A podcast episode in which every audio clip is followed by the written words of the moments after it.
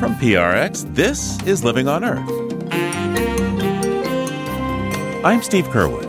And I'm Bobby Bascomb. Voters who rank the environment as their number one priority could be crucial in the midterm elections in key battleground states. Each of these eight states has a combination of important and competitive Senate races and gubernatorial races and House races. These are important states where infrequent environmental voters can make a really, really big difference if we show up. Also, a call to end the tragic black history so far in Louisiana's Cancer Alley. I was diagnosed with lead in my body. I was diagnosed with aluminum in my body. I was diagnosed with autoimmune hepatitis. I researched it and it said it came from industrial pollutants. How much more do they need? Do they need all of us to die? They have proof? We'll have those stories and more this week on Living on Earth. Stick around. From PRX and the Jennifer and Ted Stanley studios at the University of Massachusetts Boston, this is Living on Earth. I'm Bobby Bascomb. And I'm Steve Curwood. To date, the United States Congress has done nothing major to combat the glowing dangers from climate disruption, though it came close in 2009 when the Waxman Markey bill was passed by Democrats in the House but derailed in the Senate by the filibuster. And so far, along with Democratic caucus defections, the threat of a filibuster still looms large in the failure to take climate action by the present Congress.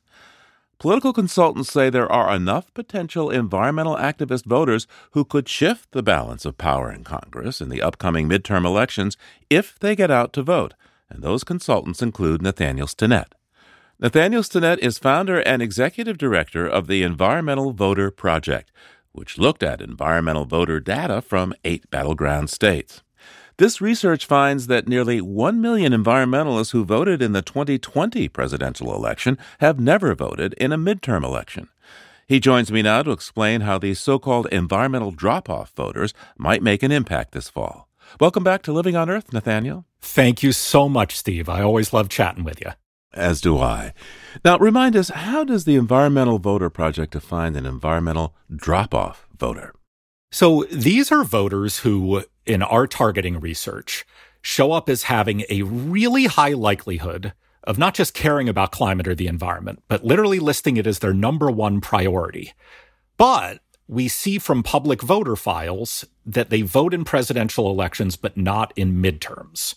So that's where that term drop off comes from. And as you can imagine, these are important mobilization targets for campaigns because they may not be great voters, but they at least have some history of voting. They're the closest to being pulled off the sidelines.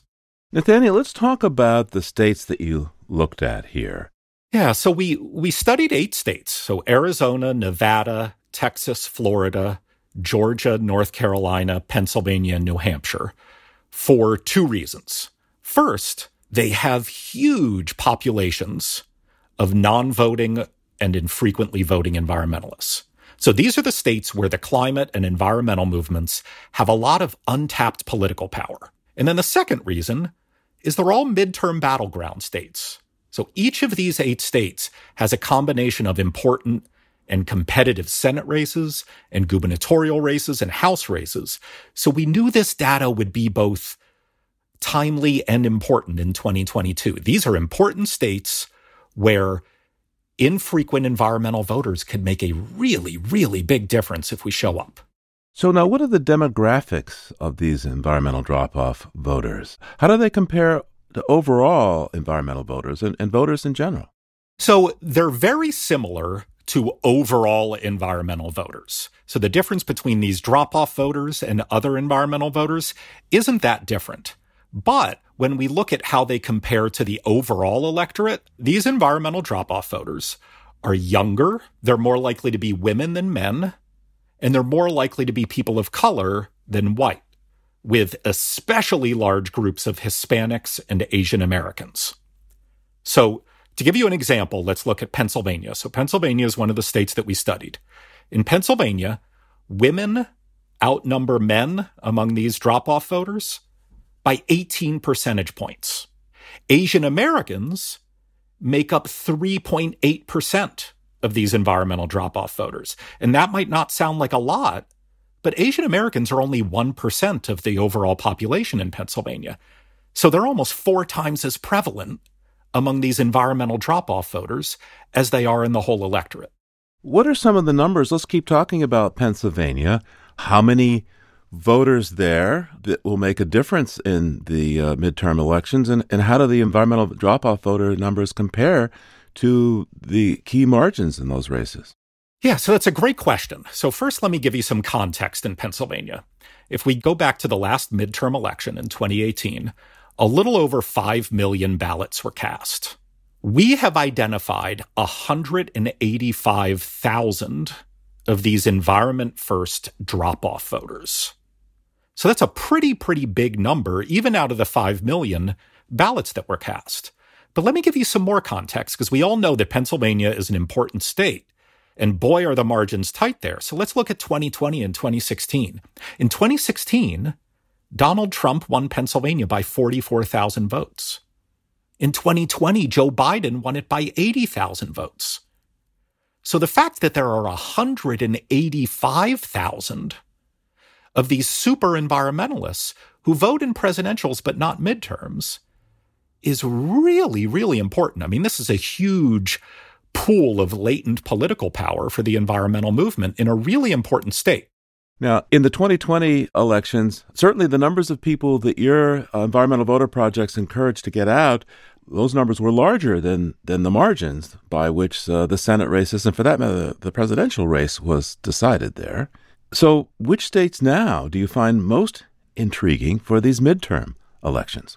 So, a lot of the states that we we studied, Steve, have huge numbers of these infrequent environmental voters, particularly Pennsylvania, Arizona, New Hampshire. But the state I am totally obsessed with uh, during these midterms, Steve, is Nevada. Nevada has over 56,000 of these environmental drop off voters, which would be a big number in any state, but in Nevada, that's truly enormous. So, for context, 975,000 people cast ballots in the 2018 midterms in Nevada.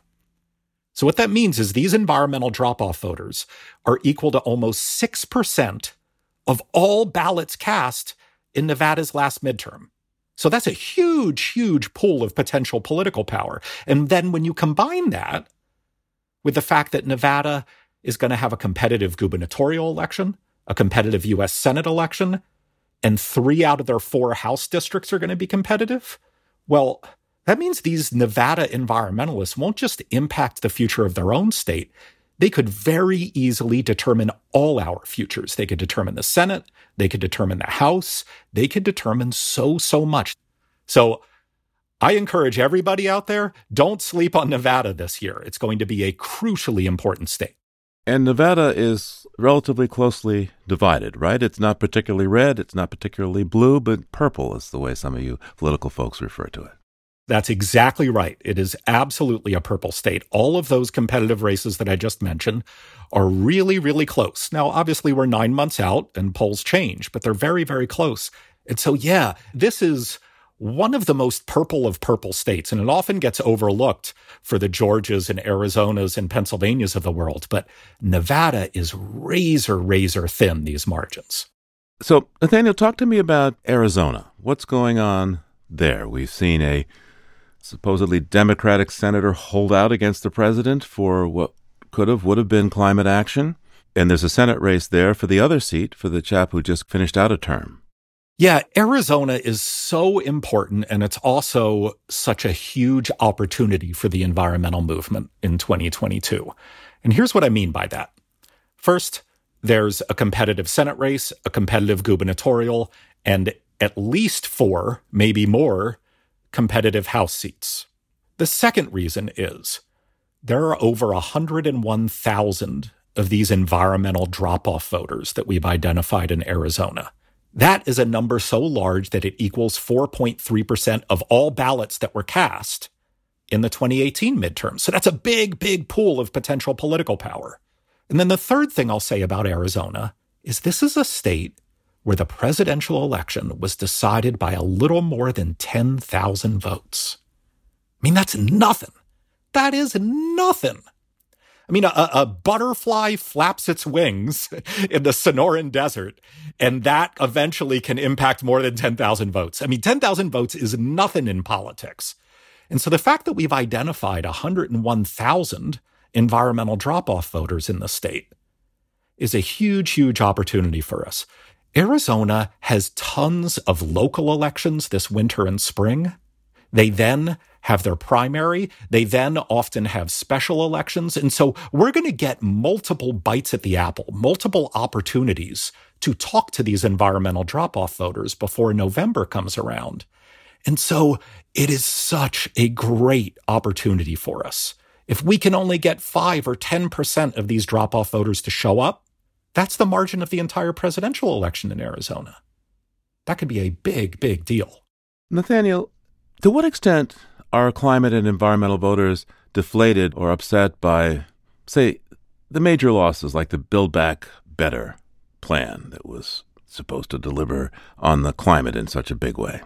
Well, there's no doubt that the underlying premise of your question, Steve, is true. Climate voters are demanding more. And a recent Politico poll even said that 80% of left leaning voters think Biden has done too little to combat climate change. But if we truly want more climate leadership, we need to be honest with ourselves about why we're not getting it right now. And the hard truth is that the environmental movement simply doesn't have enough political power right now to pressure senators and governors and mayors and yes, presidents into leading on climate. And it's kind of wishful thinking to assume that politicians will ever combat climate change unless voters start forcing them to. I mean, these are political animals, and the only thing that moves politicians is political power. So we need more of it.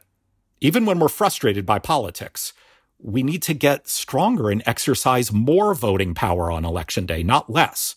Because ultimately, the, the climate crisis doesn't care whether we're conflicted or unhappy on election day. But if, if we stay home and environmentalists don't vote, then things are going to get a whole lot worse really quickly. So, how do you get these people to vote? Well, usually, oddly enough, we don't treat them as rational beings. We don't try to try to rationally convince them of the importance of their one vote. Usually, we treat them as social beings. We try to figure out what societal norms do they buy into? Who do they want to be? And so we use things like peer pressure. We'll send them a message and let them know how many of their neighbors voted last time there was an election, things like that. And then in particular, for these drop off voters in this report that we just released, Steve, we can use a really, really special technique with these drop off voters, a phenomenon known as loss aversion, which is the idea that people usually fear losing something more than they appreciate gaining it. So, what do I mean by that in this instance? Well, our messaging thanks these environmentalists for voting in 2020 and then says stuff like, don't break your streak. Don't mess up your new good voting record. And that way, instead of making voting in the midterms seem like a new, hard step that they need to take, we're characterizing it as a way to retain or not lose an already existing part of their personality, which is being a voter.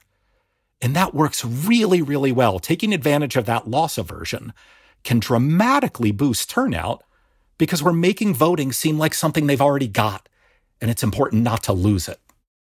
Nathaniel Stinnett is the founder and executive director of the Environmental Voter Project. Nathaniel, thanks so much for taking your time with us today. Thank you so much for having me, Steve. I always really enjoy it.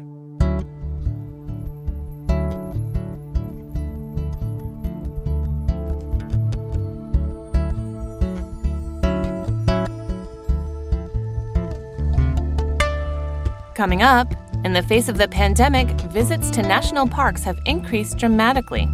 Keep listening to Living on Earth.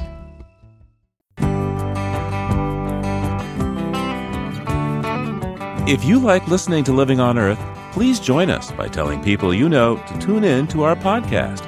And if you can, please send us a donation. $5 or more makes a difference. Just go to loe.org and click on donate at the top of the page. Thanks. It's Living on Earth. I'm Bobby Bascomb. And I'm Steve Curwood. And on the line now from Atlanta, Georgia, is our favorite editor with environmental health news and dailyclimate.org. It's Peter Dykstra, and he's here to take us behind the headlines. Hi there, Peter. What do you got for us today? Well, hi, Steve. And I should say first that all of the EHN editors are my favorite editors, including my boss. But we'll start out with some big news from Australia. The government there has declared koalas to be endangered. This is primarily due to habitat loss and deforestation. They estimate that 30% are already lost, with extinction a possibility by as soon as the year 2050. No, no, no. These are such adorable creatures. You know, that little button nose. And they kind of look like a teddy bear, but but are they bears, Peter? No, they're marsupials and they do look adorable, but they would tear your nose off if you got a little too close on the huggy side. Marsupials, like the koala, are most known to exist in Australia, but they do exist in other places. And even here in the US, where we have our own homegrown marsupial, the possum. Anytime any species is lost, it's a tragedy. Anytime any species is endangered, it's a tragedy. We tend to pay more attention, right or wrong, when an emblematic, charismatic animal like the koala is endangered.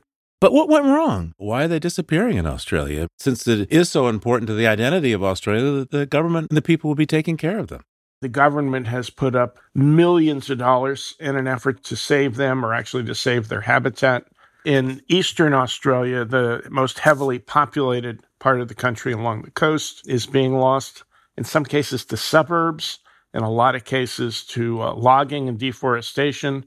Some of the worst wildfires in Australia have happened in that same area, and everything is coming down where koalas live and unfortunately are vanishing in much greater numbers than they can sustain. So sorry to hear that. Tell me you, you have some good news this week for us, Peter, please. Uh, yeah, this is good news if you uh, like clean energy. One of the biggest utilities in the United States, Duke Energy, based in the Carolinas, is pledging to quit coal. It has a lot of coal plants by 2035 and be carbon neutral by the year 2050. They say they've already cut 44% of what they emitted in carbon back in the year 2005. So, uh, in a sense, they're well underway, but it's an encouraging sign if it's a promise that can be kept. Well, how many coal fired power plants do they have anyway, if that's what they're saying they're going to do? They're actually just shutting down a few. But one thing about the Duke power plants is that one of the biggest spills from a coal waste lagoon happened at a Duke plant several years ago.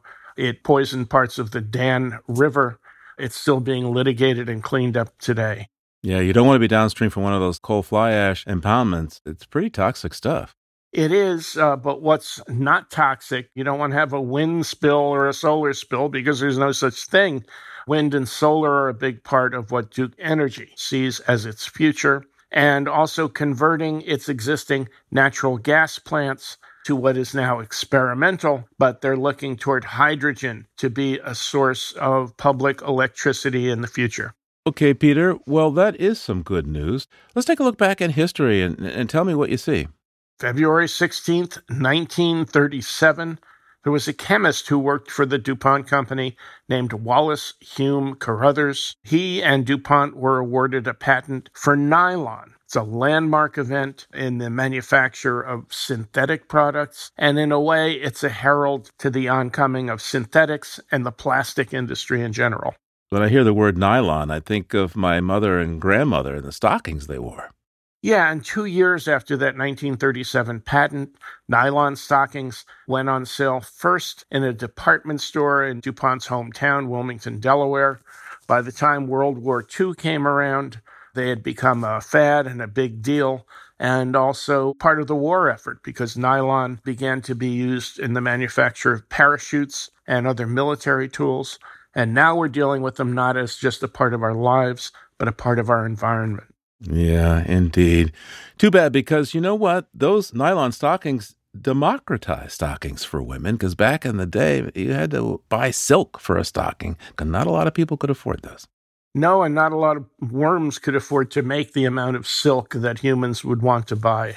All right, Peter, thank you. Uh, Peter Dykstra is an editor with Environmental Health News. That's ehn.org and dailyclimate.org. We'll talk to you again real soon. Okay, Steve. Thanks a lot. Talk to you soon. And there's more on these stories on the Living on Earth website. That's loe.org.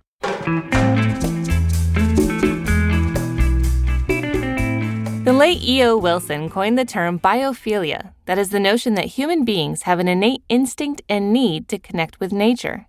And scientific research shows that spending time in nature is good for our mental health. Samantha Freeman at the University of Cambridge recently conducted a study looking at how the amount of time children spent in nature during COVID lockdown affected their mental health. She looked at three to seven year olds in the UK and found those who spent less time in nature during the initial lockdown had more behavioral and emotional problems, like feelings of sadness, isolation, and worry. Two thirds of the children studied actually spent more time in nature during lockdown and had improved behavior as reported by their parents. Here's Samantha Freeman. It would seem like time in nature is a low cost way of supporting child mental health. And so I think parents can be comforted by the fact that it seems like spending time outside, engaging in a variety of different activities, whether that's digging in the garden, going for a walk, eating breakfast outside, all of these things seem to be linked to improved well being. And there don't seem to be a whole lot of downside to it. So while we can't be as prescriptive as maybe parents would like, it does seem that the takeaway message is spending time outside is beneficial to well-being and is really a low cost way of of kind of accessing mental health benefits. And Samantha says this type of mental health improvement is well documented for adults, so it shouldn't come as a surprise to have similar findings in children. There's a lot that we know about time in nature for adults. So we know things like noticing nature, even as simple as that, viewing natural landscapes for adults can have a lot of benefits for stress reduction, improvements for depression, less anxiety, these types of things. So lots of research on adults. Less research on children, but still some, pointing towards similar things, reductions in stress and anxiety, less hyperactivity, these types of things. Samantha Freeman's work at the University of Cambridge focused on children in the UK, but here in the US, plenty of people are also seeking solace in nature amid the social restrictions of COVID. Visitation rates to many of our national parks have gone up dramatically since the pandemic began. Last year, 40% more people visited Yellowstone and 45% more went to Canyonland National Park. In 2020, the bipartisan Great American Outdoors Act allocated $9.5 billion for maintenance backlogs in our national parks and public lands. That sounds like a lot of money, but the parks have been chronically underfunded for decades, and much more is needed, especially with the huge increase in visitors. Some parks have become so popular that visitors must make a reservation in advance, not unlike getting a table at a popular restaurant. For more, I'm joined now by Kristen Brengel, Senior Vice President of Government Affairs for the National Park Conservation Association. Welcome to Living on Earth. Thanks for having me. So, what does this exponential increase in park visitation actually look like? I mean, are we talking about lines to see bison in Yellowstone or to get a look at the Grand Canyon? Generally speaking, the parks have been understaffed for this entire pandemic. And so you couple that understaffing with more people going to visit parks, that's where you start to really see so many issues in terms of moving people around a park. One example that I can give you is in Arches National Park in Utah. Everyone wants to go see Delicate Arch and get their picture taken underneath. I did it too. And Arches is a wilderness park.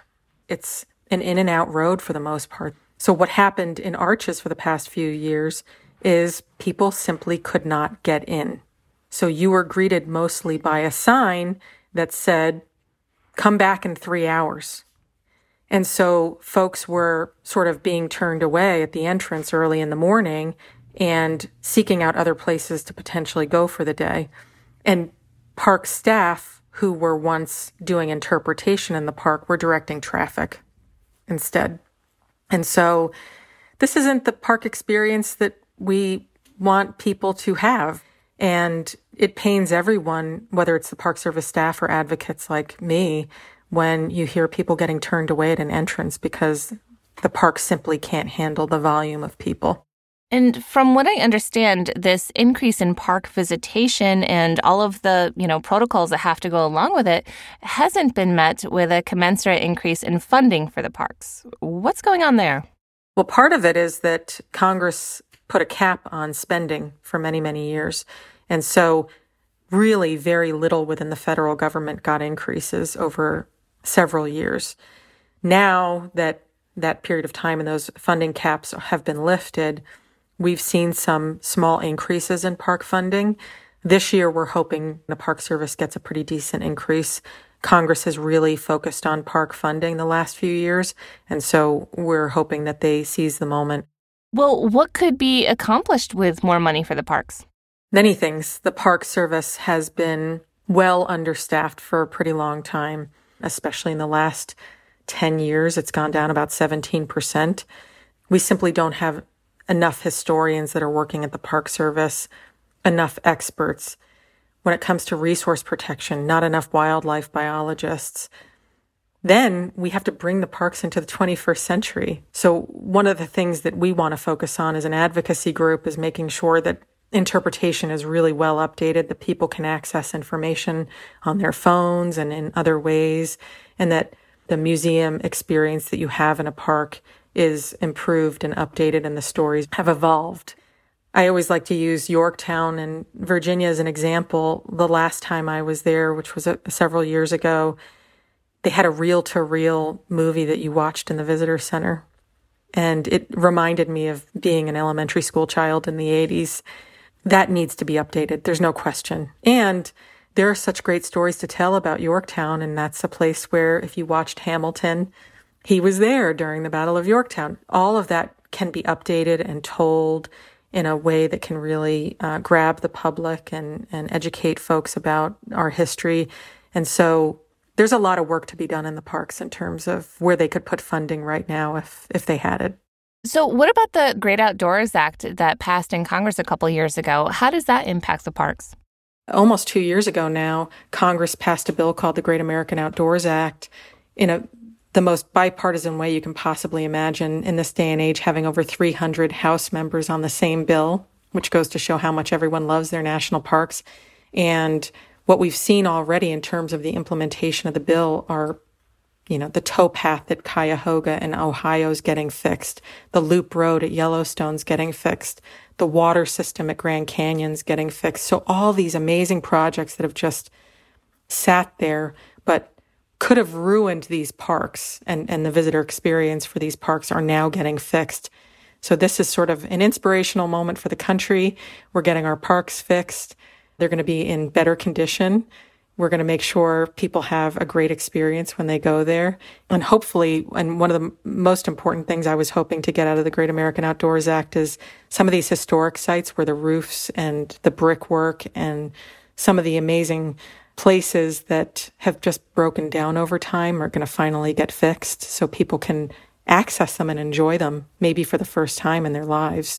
It certainly sounds like there's a, a backlog of work to be done. There's an increased uh, visitation rate. And at the same time, we know that climate change is really taking a toll on many of our national parks. Can you talk a bit about the challenges that you're seeing there with climate change? Climate change has hit the parks really hard. In fact, parks are warming twice as fast as the rest of the country. And that's because parks are typically the highest mountains, the beaches. They are seeing dramatic changes right now because of climate change, whether it's beach erosion, storm surges in West Virginia at Harper's Ferry, where there's incredible flooding, drought at Lake Mead and Lake Powell. The Colorado River is not doing well. And then we see fires, wildfires, we see glaciers melting. We know the Joshua trees are dying faster in Joshua Tree National Park. The effects of climate change are real. We don't have enough places is protected right now to maintain nature in the state that we see it today. Mm. Yeah, well, there are a lot of challenges here that we've been talking about, but you know, the national parks, they've been called America's best idea, right? I mean, I think everybody loves the fact that they're there. Even if we don't get to visit them, just knowing that they're there, I don't know, is comforting. At least to me, that's how I've always kind of felt. Absolutely.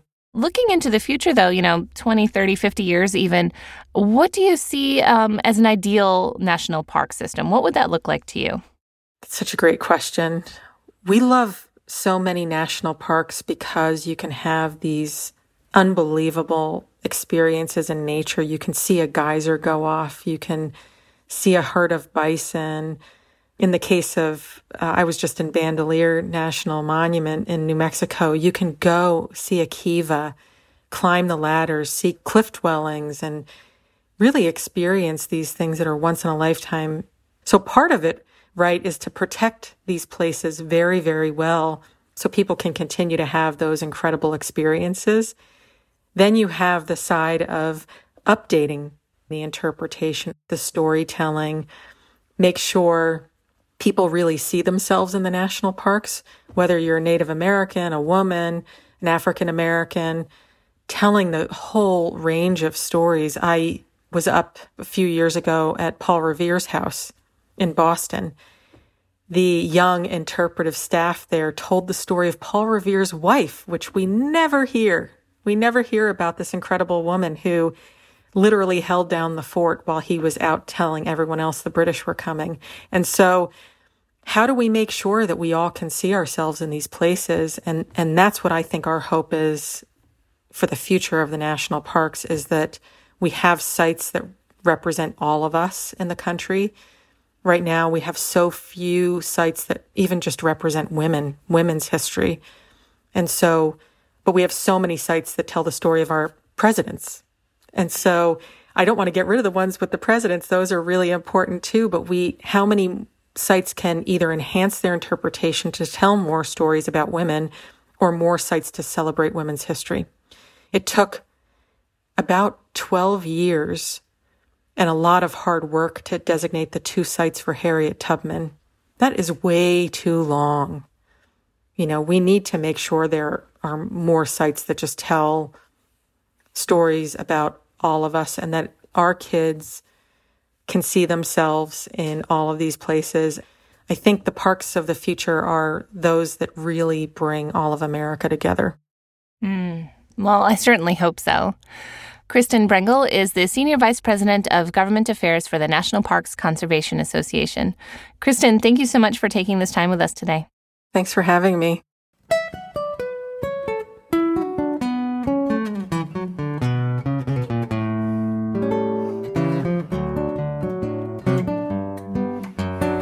Coming up, how the lush farmlands bought by freed slaves along the lower Mississippi became a hellscape once the petrochemical industry moved in. That's just ahead on Living on Earth. Support for Living on Earth comes from Sailors for the Sea and Oceana, helping boaters race clean, sail green, and protect the seas they love. More information at sailorsforthesea.org. Support also comes from Friends of Smeagull the Seagull and Smeagull's Guide to Wildlife. It's all about the wildlife right next door to you. That's Smeagull, S M E A G U L L, SmeagullGuide.org. It's Living on Earth. I'm Bobby Bascomb. And I'm Steve Curwood. As part of Black History Month, we're going to consider the story of people who came up from the sugar plantations of slavery and built thriving communities, but then became bound by deadly pollution a century later. An 85 mile stretch along the Mississippi River between Baton Rouge and New Orleans has been dubbed Cancer Alley, thanks to the petrochemical industry that began building there in the 1960s. Today, over 150 petrochemical facilities pollute the region's air, land, and water, leading to high rates of cancer, respiratory illness, and mental health challenges. Sharon Lavigne lives on land bought by her grandfather in St. James Parish, Louisiana, and when she saw her friends and neighbors getting sick and dying, she retired as a special education teacher to devote herself full time to anti pollution advocacy. She founded Rise St. James, an environmental justice group working to stop more toxic chemical plants from moving into her community. Her organization and others sued Formosa, a Taiwanese company that wants to build an ethane cracking plant for producing plastic nearby. The litigation prompted the Army Corps of Engineers and the courts to halt construction and require an updated environmental impact statement of the proposed facility. For her work, Sharon Lavigne was awarded the 2021 Goldman Environmental Prize for North America, and she joins me now. Welcome back to Living on Earth, Sharon. Thank you for having me. So, Sharon, how are you doing? Last time we talked uh, was right after Hurricane Ida had struck your neighborhood and the surrounding region. Well, I'm doing a little bit better because I'm living in a travel trailer at night. And in the morning, I come in my home to sit by my kitchen table to get on my laptop. So that's a little bit better. And the roof on my house is completed. Now we're trying to find a contractor to do the inside of the house. Oh my goodness. Trying to find a contractor is like trying to find a pot of gold at the end of the rainbow, I think. That's right. It's hard to find a contractor at this time because so many homes were destroyed. So it's hard to find one. So you've lived in the St. James Parish, what, your whole life and, and generations before you? What was it like there as a kid? Oh, in St. James, it was wonderful. It was living the American dream because at that time we had clean water, we had clean air, we plant gardens, the trees had pecans, plum trees, persimmon trees, orange trees, lemon trees. We had everything. We had gardens, we had our livestock. We didn't have to buy any meats from the store. My daddy would kill hogs, chickens, cows. And it was, it was the life of Raleigh. It was so wonderful back then. And today, what are things like there? Today, it's like living almost in a cesspool close to it. Um, we have chemical industry that came in in the late 60s. And after that, more and more started to come. And with all of these combined, it made the pollution so powerful. It made it where whenever we walk outside, you could smell a foul odor.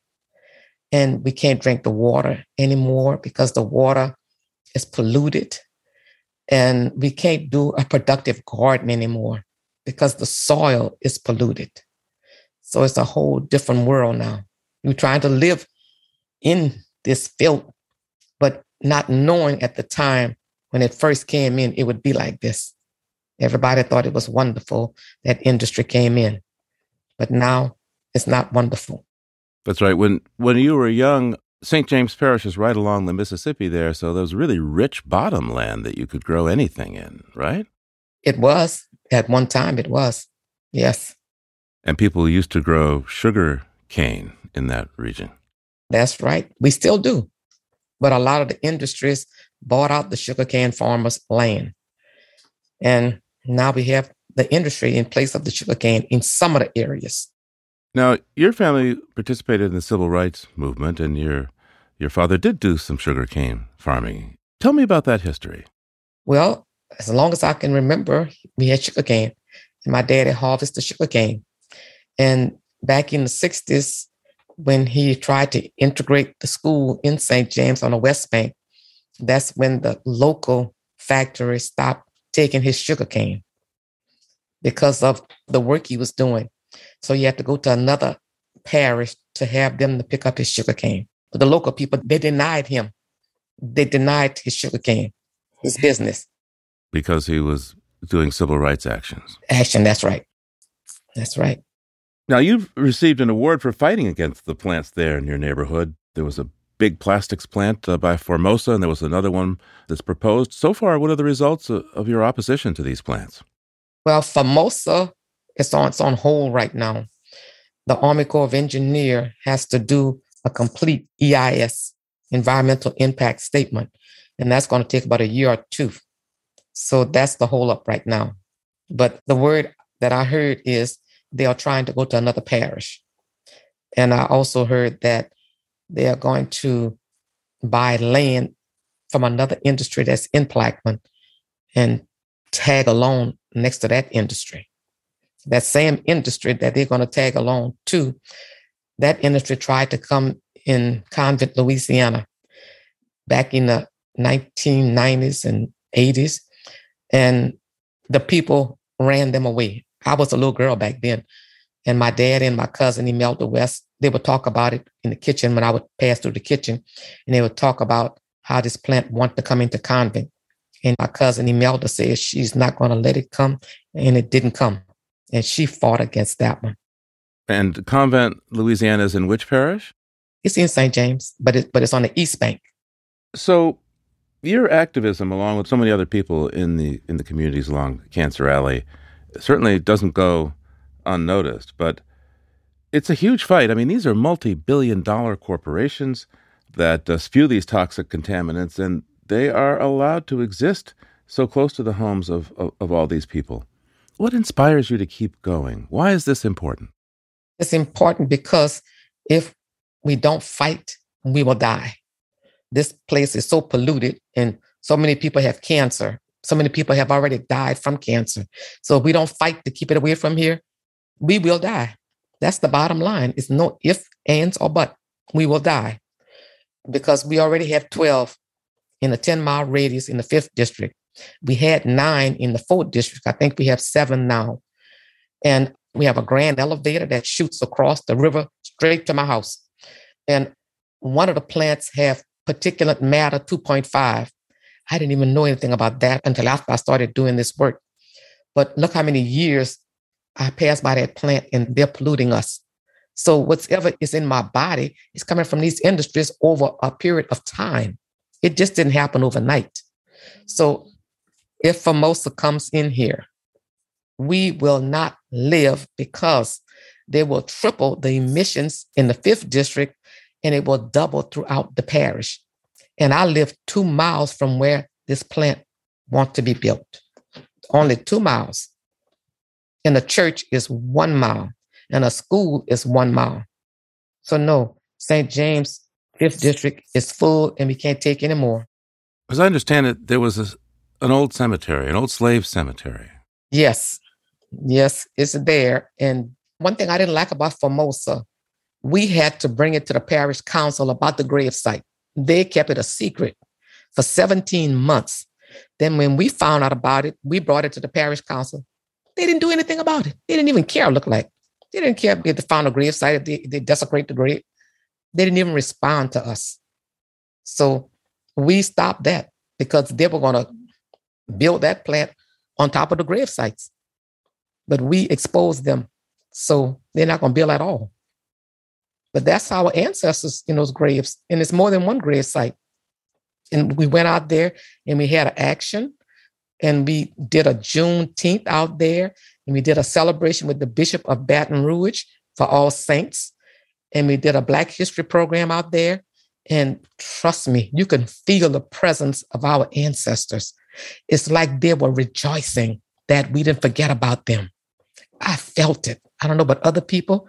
Looked like they were so glad that we were out there at the site rejoicing. And I don't know what other people, but I, but I felt the spirit. I really did.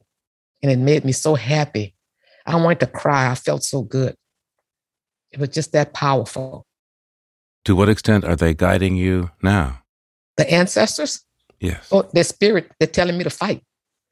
They are telling me to fight. And you know what I want to do? I want Rise to get some funding so we can buy the land and preserve those grave sites. And they're going to be even more happy when they know we care about them. Because you see, they don't have a headstone or anything, they just have markers. The archaeologists showed us the markers. And we can put some kind of symbol or something there, you know, to let everybody know that that's the grave sites of our ancestors. So that's what I would like to do. Now, during the recent presidential campaign, President Biden came to this part of, of the lower Mississippi. It's called Cancer Alley because of what? There's more than a hundred petrochemical plants between Baton Rouge and New Orleans, right? And President Biden promised to put environmental justice at the center of his mandate. So, what have you seen in the way of any changes so far in the community when it comes to addressing all that overwhelming chemical pollution from those plants? I don't see hardly any improvement from the time he ran for office until now. That was why we had a meeting with the White House last week because we talked to them to ask them why is he leaving us out because he campaigned about Cancer Alley. He campaigned about a whole lot of things with the environment, and he's not helping us. He keeping promise with other things that he said, but he's not keeping his promise with us, with Cancer Alley, and especially with St. James Parish, because he mentioned St. James Parish in his campaign. And he haven't come back to see about us. And he haven't reached out to us. I know he's busy with COVID and other things, but I don't think he should put us on a back burner. I think he should let us see something. The EPA said they was going to put some monitors in the area. So, you know, some air monitors. So that's in the making right now. But we don't see them putting a halt to our deaths over here in Cancer Alley. That's what we don't see. We are still dying. People are still dying. So the air monitors don't help in your view? The air monitors would help if that's the way they want us to prove to them that we are being poisoned. That would be a big help. But we don't have them yet in St. James. To what extent do you think more proof is needed that these plants are killing people? Blood. Test the blood. It's in the blood. It's in the blood. Trust me, it's in the blood. I, I was diagnosed with lead in my body. I was diagnosed with aluminum in my body.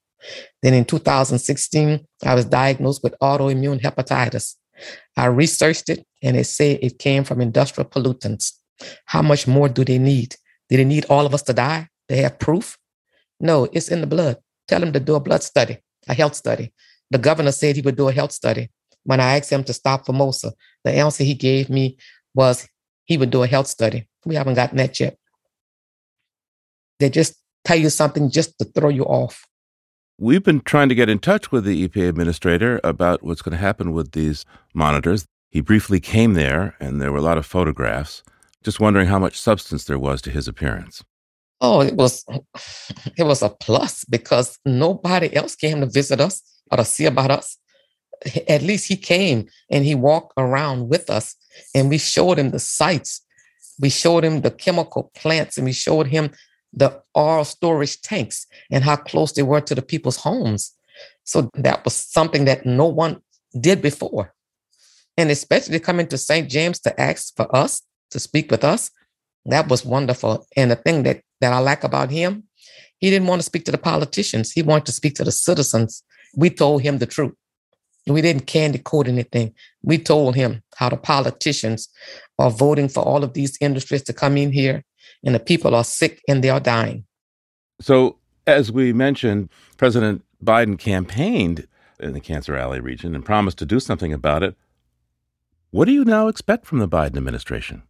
I expect them to keep their word. I really do. They said they were going to help us. We don't have any help yet. The people that's living here and breathing the air, they want him to put a halt to all these industries that are poisoning us. That's what we want. I would like to speak to President Biden in person and tell him how I feel because Formosa is not coming here. I know they will leave. They're not coming two miles from me, and I'm not leaving, and I'm staying right here. And if they want to go somewhere, they better go somewhere else. But I wouldn't advise the people to let these people come in. These people will poison them. They will poison the community. The same way they killed the fish in Point Comfort, Texas. The bay was all destroyed and Diane Wilson is fighting that fight. And the people in Taiwan don't want them there. So what do they think they're gonna come over here and just poison us? I don't think so. Mm-mm. No way. No way, no way, darling. I could tell you that. Keep on keeping on, Sharon Lavigne. Thank you. I will try. Thank you for having me. Oh, by the way, is there any music? Are there any songs or tunes or anything that you associate yourself with? Yes. On our first march, we had a march on November 3rd, 2018. And when the, when the lady was interviewing me, I said, Formosa, this is the stop. You will not come here. And I said, Victory is mine. And I started singing. That's our theme song. Victory is mine. And so whenever Formosa throwing the towel, that's going to be our song. Can I hear it now? All right. Victory is mine. Victory is mine. Victory today is mine. I told Formosa, get thee behind. Victory today is mine. Joy is mine. Joy is mine. Joy today is mine. I told Formosa, get thee behind. Victory today is mine. Sharon Lavigne is the founder of the environmental justice group Rise St. James. Thanks so much, Sharon, for uh, taking the time with us today. And we'll be getting back to you to see how the Biden administration uh, deals with your concerns over time. Okay, thank you.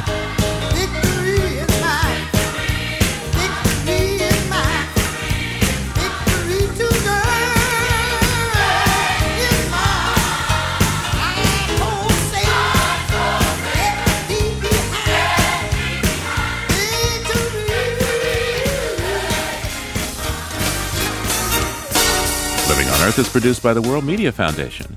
Our crew includes Naomi Arenberg, Paloma Beltran, Iris Chen, Gabriella Diplan, Jenni Doering, Mark Kuff, Mark Seth Lender, Don Lyman, Aynsley O'Neill, Sophia Pandelidis, Jake Rigo, Teresa Shi, and Yolanda Omari. Tom Tiger engineered our show. Allison Dean composed our themes. You can hear us anytime at loe.org, Apple Podcasts, and Google Podcasts, and like us please on our Facebook page, Living on Earth.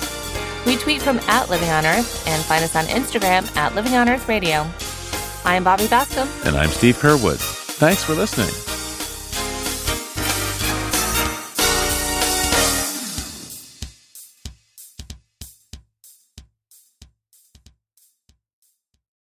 Funding for Living on Earth comes from you, our listeners, and from the University of Massachusetts Boston in association with its School for the Environment, developing the next generation of environmental leaders, and from the Grantham Foundation for the Protection of the Environment, supporting strategic communications and collaboration in solving the world's most pressing environmental problems. PRX